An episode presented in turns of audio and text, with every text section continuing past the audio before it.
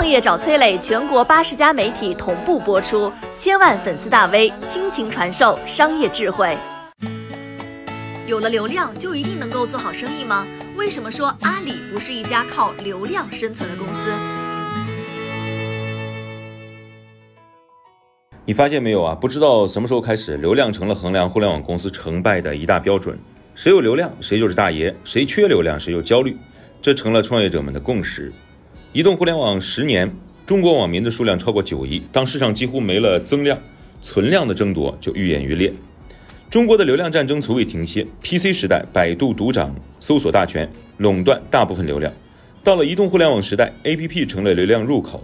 一块小小的手机屏幕背后，有成千上万的工程师，聚焦全世界最聪明的头脑，琢磨着怎么利用人性的弱点，引诱你对他们的 APP 上瘾。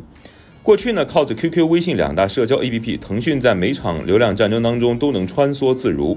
即便如此，几年前的年会上，马化腾也感慨地说：“创业十八年，每一年都感觉自己要死了。”互联网公司当然需要流量，但流量如果不能通过游戏广告交易的方式来变现，那么只能是一个数字而已。在中国互联网史上，从红利中崛起到红利后衰落的公司比比皆是。比如，二零一三年的奇虎浏览器一举占据搜索市场百分之十五的份额；二零一六年的映客直播也曾经通过社交分享的流量获取模式快速的崛起。更不要说小黄车了，这些公司曾经一度被认为是流量黑洞，但他们的最后结果如何呢？我们有目共睹。流量争夺战打久了，很容易忽略一个事实：互联网的初心并不是创造流量，而是创造价值。比如阿里巴巴，就不是一个单纯的依靠流量的公司。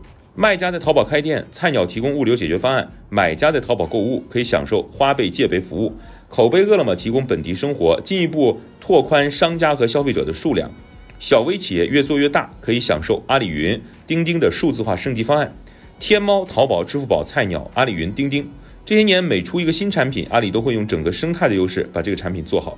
每一项产品做好呢，又反过来继续加强整个生态的价值。两千亿美元的蚂蚁金服。七百亿美元的阿里云，疫情期间成为国民应用的钉钉，阿里巴巴的很多项产品单独拎出来就是一家巨大的互联网公司。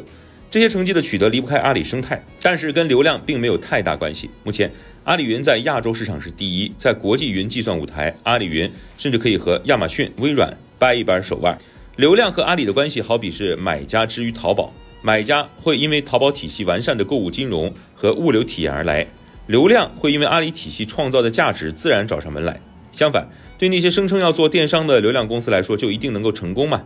有了流量，就有了一切的逻辑，是否过于简单粗暴了呢？商业和流量之间的关系应该是，商业一定是需要流量，但是拥有流量不等于在商业上就会取得成功。阿里和它的巨大的生态体系创造的价值远超流量企业，生态让阿里获得了更高维度的优势。我是商业小纸条，我在很多平台去分享过创业方面的课程和经验，比如说抖音、快手、百度、阿里、腾讯等等。我把主讲内容呢整理成一套音频课程，里面谈到了如何创业、如何做副业，以及优质的一些项目剖析等等，相信会对你有所帮助。下拉手机屏幕，在节目简介里添加我的个人微信，这套课程可以免费给你一份。